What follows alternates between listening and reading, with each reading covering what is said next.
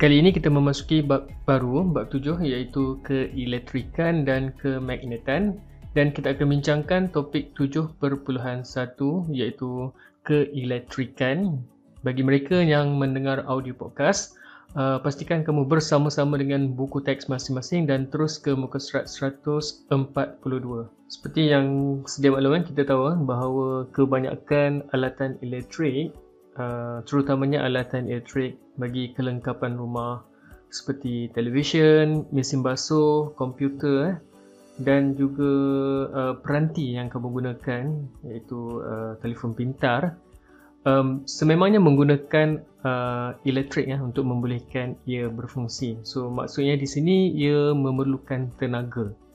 Okey. So tenaga ini sebagai satu uh, satu sumber yang penting bagi memastikan alatan ataupun uh, peranti yang kita gunakan ini dapat berfungsi dengan baik eh.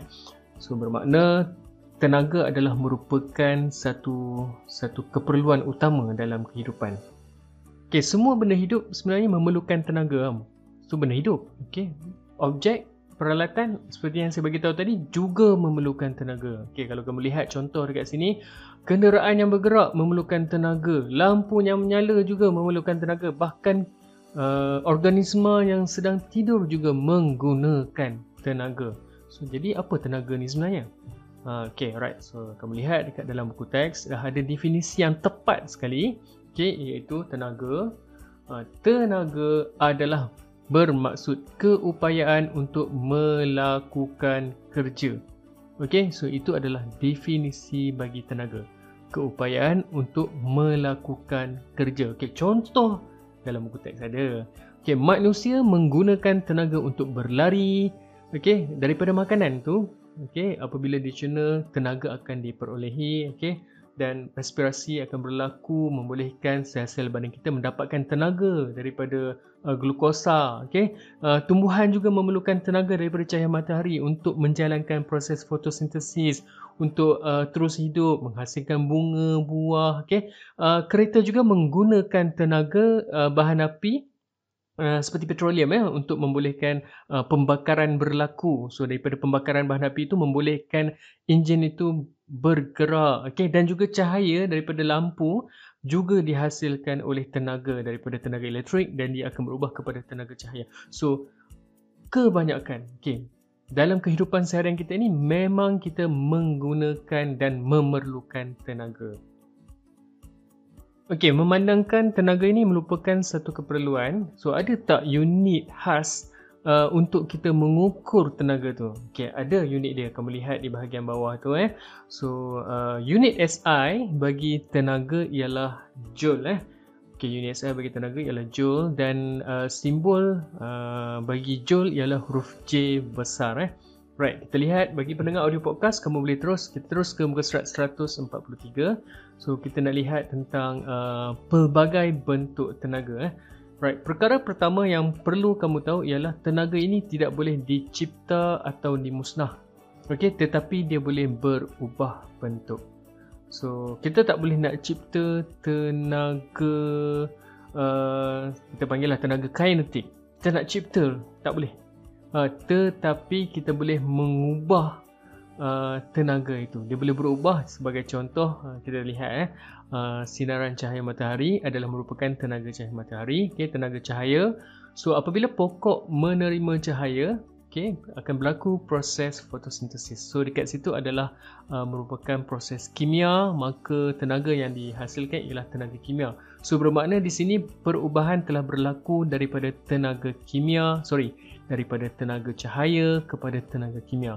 Okey, macam tu juga kamu menggunakan lampu di rumah eh. So kamu menggunakan elektrik. Elektrik adalah tenaga elektrik dan bila kamu buka lampu, okey, akan ada cahaya dan cahaya itu adalah merupakan tenaga cahaya. Jadi berlaku perubahan daripada tenaga elektrik kepada tenaga cahaya. Jadi, kamu kena tahu bahawa tenaga ni kita tak boleh cipta dia, kita tak boleh nak musnah dia, tetapi kita boleh uh, dia boleh wujud dalam pelbagai bentuk dan dia boleh berubah-ubah. Okey. So, kita lihat eh uh, beberapa bentuk tenaga. Okey, ada tenaga bunyi di dalam buku teks ya. Perhatikan.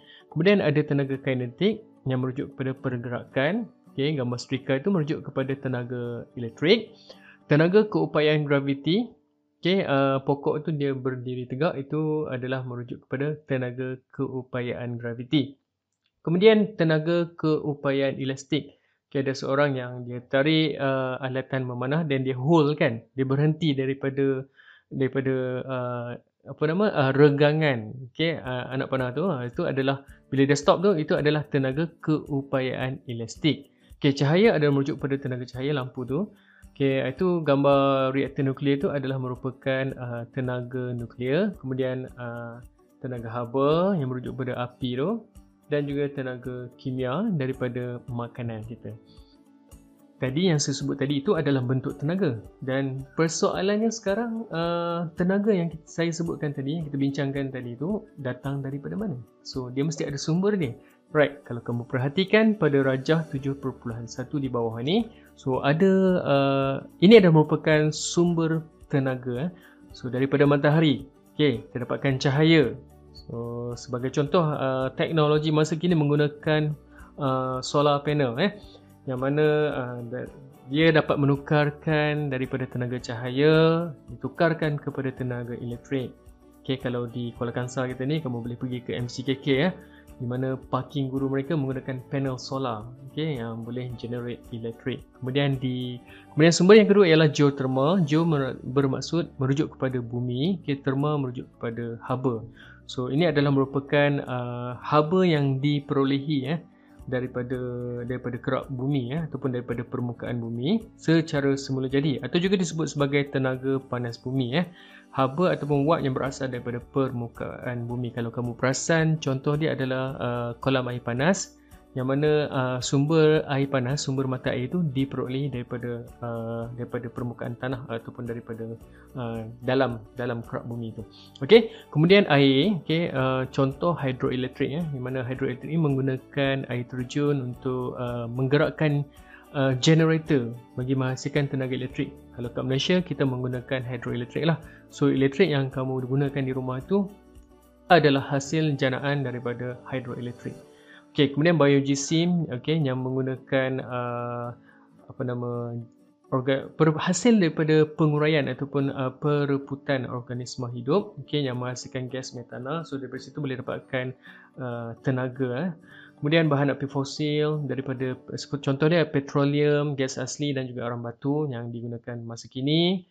Okay, kemudian bahan radioaktif. Okay, kalau di beberapa negara besar seperti Rusia, okay, Jepun, mereka menggunakan bahan radioaktif ini uh, reaktor nuklear untuk menjana elektrik bagi kegunaan uh, negara mereka. Okay, ombak dan angin juga digunakan eh, untuk menggerakkan kincir okay, bagi menghasilkan tenaga elektrik. So ini adalah merupakan beberapa contoh dan juga uh, sumber eh, sumber di, daripada mana tenaga itu diperolehi. Okay, kita terus ke muka surat 144. So kita nak lihat tentang cas elektrostatik. Pernah tak kamu tersentuh sesuatu objek yang mana bila kamu secara tidak sengaja kamu terkena sedikit renjatan elektrik. So, kalau pernah, ha, itu adalah merujuk kepada kesan ataupun akibat daripada pemindahan cas elektrik antarbadan kamu okay, dengan objek yang kamu pegang tu. So, objek yang kamu pegang tu dia ada cas yang statik. Okay. So, bila berlaku pemindahan tu yang menyebabkan uh, ras terkena renjatan eh. Dan cas yang statik itu kita panggil sebagai cas elektrostatik. Okey. So nak faham macam mana ni? Apakah uh, sebenarnya cas elektrostatik tu? Wujud tak cas elektrostatik dalam badan uh, pada pada sesuatu bahan tu? Okey. So yang tu jom kamu tengok video selepas ini.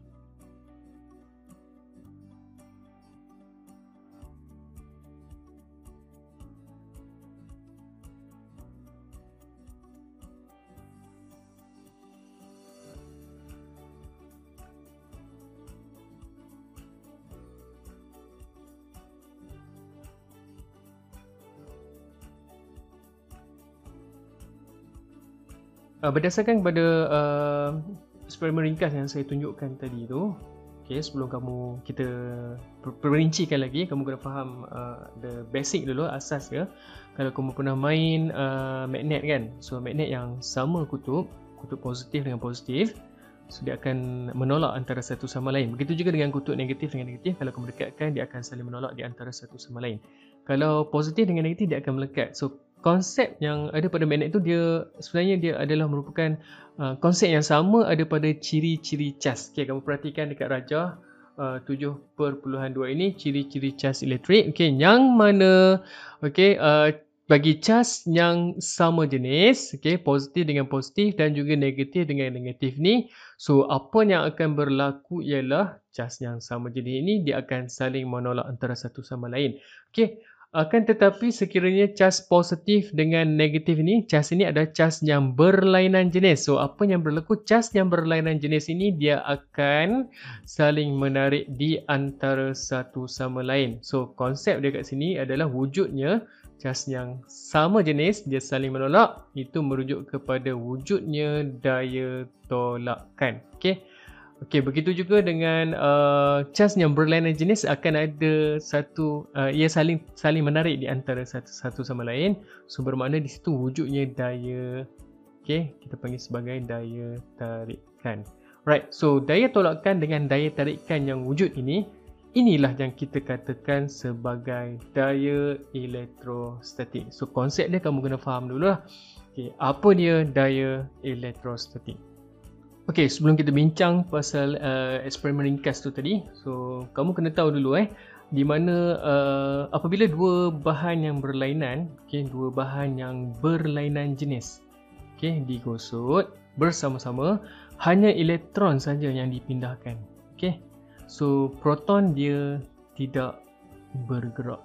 Kita hanya pindahkan cas pindahkan cas uh, negatif. Uh, lebih kurang macam tu lah. Kita pindahkan elektron saja. Okay, kita tengok contoh eh. Right. So bahan yang menerima elektron dia akan bercas negatif lah sebab dia terima elektron banyak. Okay, dan bahan yang kehilangan elektron, okay, bahan yang saya ulang balik eh, bahan yang menerima elektron dia akan bercas negatif. Uh, dan bahan yang kehilangan elektron dia akan bercas positif. Nak faham itu dulu. Okey, saya highlight kat sini. Terima elektron. So bila dia terima elektron, dia akan cas negatif.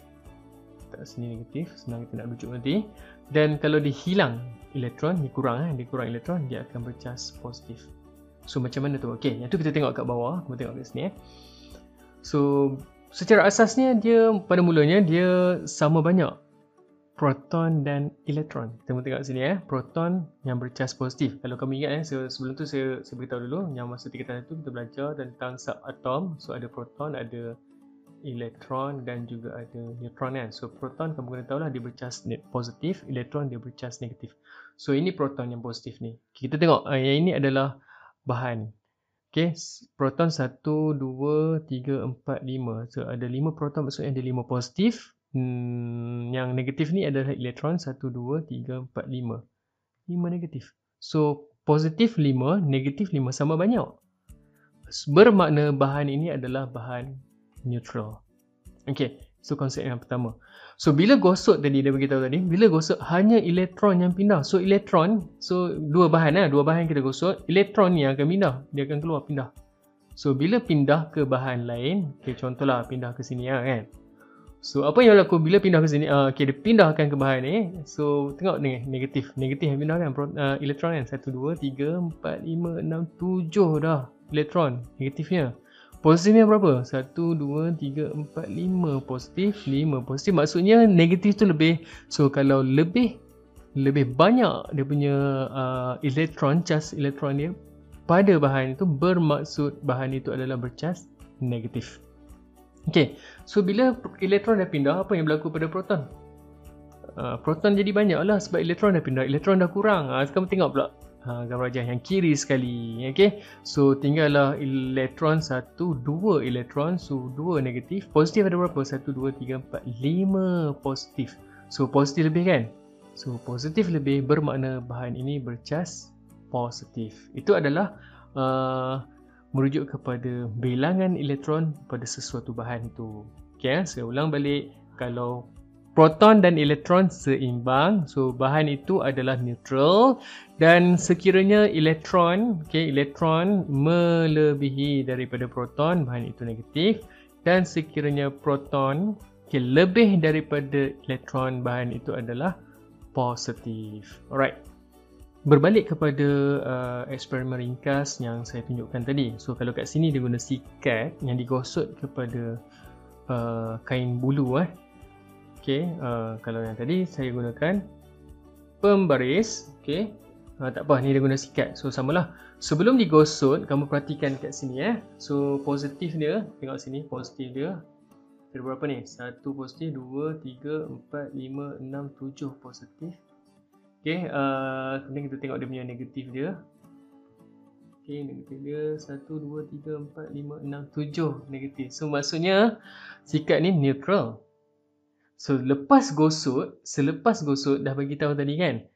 Uh, apa yang berlaku ialah, okay, so selepas sikat digosok dengan kain bulu, Okay, so dia akan menerima elektron daripada kain bulu tu. So, dia terima elektron. So, elektron daripada kain bulu ni pun, elektron tu charge negatif lah. So, elektron akan dipindahkan ke ke sikat tu. So, akan jadi banyak lah ni. Tengok lah. Uh, elektron ni banyak lah. 1, 2, 3, 4, 5, 6, 7, 8, 9, 10. 10 negatif. Positif ada berapa? 1, 2, 3, 4, 5, 6, 7. Oh, so ada 7 je positif. So, maksudnya banyak cas uh, negatif iaitu banyak lebih banyak elek, uh, elektron okey berbanding proton. So bahan ini dah jadi macam mana sikat ni? Sikat ni dia dah dikatakan sebagai uh, bercas negatif. So yang negatif dia akan tarik yang positif saja. So saya gunakan tadi tu uh, bukan kertas, saya guna tadi tu adalah uh, polystyrene lah. Polystyrene sama lah konsep dia. So yang mana polystyrene pun dia ada charge positif dan negatif. Dia yang terikat sama ni. Ok dia neutral kan? Sebab dia neutral. So sikat ni dia negatif dia akan tarik positif. Dia akan tarik yang positif ni ok sebab positif dan negatif ni sekali untuk satu satu satu bubble buih ke tu? Bukan buih ha, satu bulat uh, satu butir polystyrene tu uh, positif dan negatif dia neutral kan? So yang sikat ni ni sikat ni bercas negatif dia akan tarik yang positif ni. Dia tarik ha, yang positif dia tarik tertarik sekali negatif lah. Tarik ok tarik. Ha, sebab itu dia melekat. Kau nampak macam dia melekat. Ok dan ha, inilah yang kita panggil sebagai daya elektrostatik eh, di mana sikat ok yang kat sini sikat lah sikat menarik cebisan kertas yang bercas neutral kerana wujudnya daya tarikan antara cas positif pada kertas dan cas negatif pada sikat. So kalau saya uh, wujudnya daya tarikan antara cas positif pada butir polystyrene okay, dan cas negatif pada pembaris. Sebab saya gunakan pembaris. Okay, untuk kertas saya gunakan polystyrene. Okay, itu adalah merupakan kesan penghasilan cas elektrostatik. So ingat eh uh, bagaimana konsep ini okey kamu kena faham eh bagaimana kesan penghasilan cas elektrostatik pada uh, sikat plastik okey ataupun pembaris yang digosok dengan uh, kain. Right? Okey, seterusnya kita nak lihat satu alat okey yang dikenali sebagai elektroskop yang mana alat ini digunakan untuk mengesan kewujudan cas elektrik. So kita nak lihat lah uh, Ada tak cas elektrik Cas tu neutral ke uh, Cas tu positif ke Negatif ke Right So macam mana nak nak nak menggunakan dia Ia adalah uh, berdasarkan kepada uh, Satu indikator okay, Yang kita panggil sebagai kerajang emas So dekat sini adalah penebat okay? dan ini adalah ceper logam. So kamu ambil satu contoh satu jalur neutral okay, yang mana uh, jalur neutral ni kita faham lah dia adalah merupakan objek yang yang neutral iaitu proton dan elektron dia seimbang. Okay, ingat saya beritahu tadi uh, kalau neutral uh, jumlah proton dia jumlah uh, elektron dia adalah sama kan. Okay, so bila letak, so apa yang berlaku ialah uh, cas-cas dekat sini, okay, uh, dia jadi sama. So bila sama, uh, keranjang emas ni dia tidak mencapah. So maksudnya dia dia kekal berada kat sini je. Ha, situ je. kerajaan emas tu. Dia tidak mencapah kerana cas positif dan cas negatif tertarik antara satu sama lain. Okey. So yang yang wujud kat sini cas positif sama banyak dengan cas negatif kat sini. So dah dah sama-sama tarik. So dia stay kat situ lah in the middle lah dia duduk tengah lah. So dia tak kerajaan emas tu dia tak mencapah. Dia tak naik ke atas. Okey. Alright, sekiranya kamu letakkan uh, jalur bercas positif uh, okay, uh, dekat dengan chapter logam ni, so apa yang berlaku ialah uh, kerajang emas tu dia mencapah. Okay, mencapah tu macam mana? Tengok sini, ha, dia naik begini, dia naik ke sini. Kan? Kenapa? Kerana jalur bercas positif tu uh, sama-sama cas positif. Okay, positif dengan positif positif dengan positif saya dah beritahu tadi. Kita dah faham dah bahawa dia akan menolak di antara satu sama sama lain. Okey? Alright.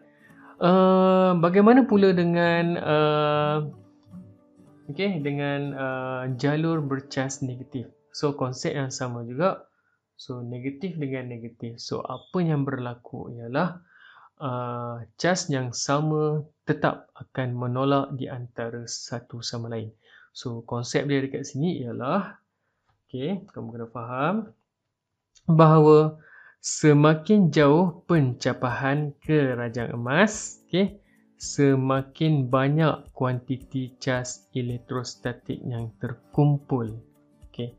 So kalau kerajang emas tu dia mencapah lebih, okay, naik sampai atas ni, ha, so maknanya ha, makin banyaklah kuantiti cas elektrostatik yang terkumpul. Okey, so ini adalah merupakan uh, alat elektroskop. Okey, untuk kita nak kesan kewujudan cas elektrik. Okey, dan yang terakhir eh uh, contoh elektrostatik dalam kehidupan seharian yang paling biasa, yang sangat biasa kita uh, alami eh adalah kejadian kilat. Okey, kejadian kilat yang mana kejadian kilat ini okay, dia adalah merupakan satu fenomena yang berkaitan dengan cas elektrostatik. Okay, macam mana dia berlaku? Okay, dia berlaku apabila wujudnya geseran antara awan dan udara yang menyebabkan awan itu dicas dengan cas-cas elektrik. Kilat yang berlaku ni kerana daya tarikan yang wujud antara cas positif pada bumi dan cas negatif pada awan. Okey, perhatikan dekat gambar rajah bawah tu. Cas positif pada bumi. Okey, ni cas positif pada bumi. Okey. Dan okey, cas negatif yang ada pada awan ini. Cas negatif yang ada pada awan lah. Okey, sebab awan bahagian atas ni dia bercas positif.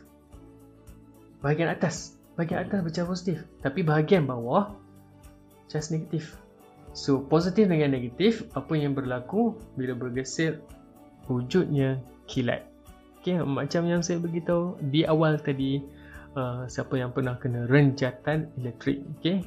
uh, so dekat situ konsep konsep dia adalah merujuk kepada uh, wujudnya okay? wujudnya cas elektrostatik okay? So bahaya tak kilat ni ah, memang pasti bahayalah. Okey, boleh membunuh eh. So bagaimana kita nak uh, orang kata apa nak menyediakan satu satu kriteria yang ataupun satu keadaan yang lebih boleh menyelamatkan kita eh. Okey. So basicnya kamu pernah tengok secara asasnya kamu biasa tengok kan dekat atas bangunan tu ada satu uh, pancang besi ya kita kita nampak macam besi. Kita kita kata besi lah kan. Okey yang itu kita namakan sebagai konduktor kilat. Kita tengok kat sini ya kamu tengok sini. So yang ini adalah konduktor kilat. Yang dipasang pada bangunan tujuan dia adalah untuk menyediakan satu lintasan bagi cas-cas elektrik daripada kilat masuk ke dalam bumi. So cara ini dapat melindungi bangunan daripada disambar kilat. Okey so uh, so dia akan macam uh, uh, satu pintasan lah supaya tak menyambar uh, bangunan tu. Sebaliknya ia yang disambar itu adalah konduktor kilat. So konsep yang sama okay, uh, kita apply kan sebagai uh, satu ciri-ciri keselamatan eh, uh, dalam kehidupan seharian. Macam tu juga dalam kereta okay, dalam kereta, ataupun kapal terbang eh, kalau naik kapal terbang waktu hujan kilat tapi kita boleh macam mana boleh selamat kan penumpang dengan kapal terbang tu? So badan kapal terbang tu dia dia dia adalah merupakan konduktor kilat eh. So dekat situlah kilat yang akan disambar tapi dalam pada masa yang sama mereka yang berada di dalam uh, kapal terbang okey uh, selamat seperti mana mereka yang berada dalam bangunan tu. Okey kalau kamu boleh perhatikan aktiviti 7.3 pada muka surat 147 sebenarnya kita boleh buat satu simulasi ya simulasi tentang kilat yang kita bincangkan tadi dalam amal. Okey dan uh, alat yang kita gunakan tu adalah penjana Van de Graaff ataupun kita panggil sebagai machine Wimhoff. Okay. Uh, tapi dalam uh, dalam di apa di sekolah kita ada Van de Graaff uh, penjana Van de Graaff saja eh. So dengan menggunakan penjana Van de Graaff ni apa yang kamu boleh buat saya rasa kamu pernah buat sekolah rendah ataupun tingkatan satu saya tak pasti tak ada rasanya. Okey, sekolah rendah mungkin. Uh, dengan kita menggunakan satu alat yang kita panggil sebagai sferologam eh. Okey, dan sferologam ni kita dekatkan dengan ni kita panggil sebagai kubah. Okey. So dia ada dia ada belt dalam ni satu macam belting yang running okay, untuk untuk apa untuk berikan satu charge uh, ke- kemudian bila kamu dekatkan okay, hampirkan spiralogam ni dekatkan okay, ni kubah ni spiralogam okay. So apa yang berlaku adalah uh, akan wujudnya uh, renjatan elektrik seperti kilat tu okay. So, yang ini adalah merupakan uh, simulasi kepada kejadian kilat. So, kalau kamu boleh search uh, Van de Graaff, okay, Van de Graaff dalam YouTube, kamu boleh lihat banyak banyak apa contoh-contoh uh, simulasi kilat tu eh. Okey, saya rasa setakat itu saja untuk ni. Agak panjang lah bagi topik ini. Kalau boleh uh, bagi mereka yang mendengar audio podcast tu uh, amatlah digalakkan untuk uh, melihat kepada YouTube yang saya sediakan kerana memerlukan tunjuk cara eh. Baiklah, terima kasih.